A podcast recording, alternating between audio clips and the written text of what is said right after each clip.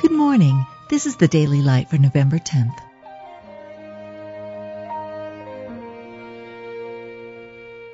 Be thou my vision, O Lord of my heart.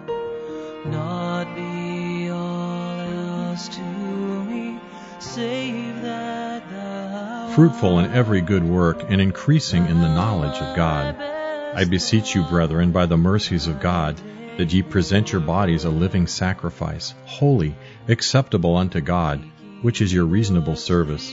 And be not conformed to this world, but be ye transformed by the renewing of your mind, that ye may prove what is that good and acceptable and perfect will of God. As ye have yielded your members servants to uncleanness and to iniquity unto iniquity, even so now yield your members servants to righteousness unto holiness. In Christ Jesus neither circumcision availeth anything, nor uncircumcision, but a new creature. And as many as walk according to this rule, peace be on them and mercy. Herein is my Father glorified, that ye bear much fruit. So shall ye be my disciples. I have chosen you and ordained you, that ye should go and bring forth fruit, and that your fruit should remain, that whatsoever ye shall ask of the Father in my name, he may give it you.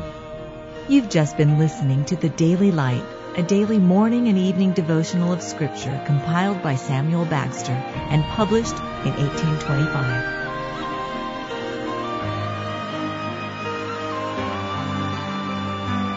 High King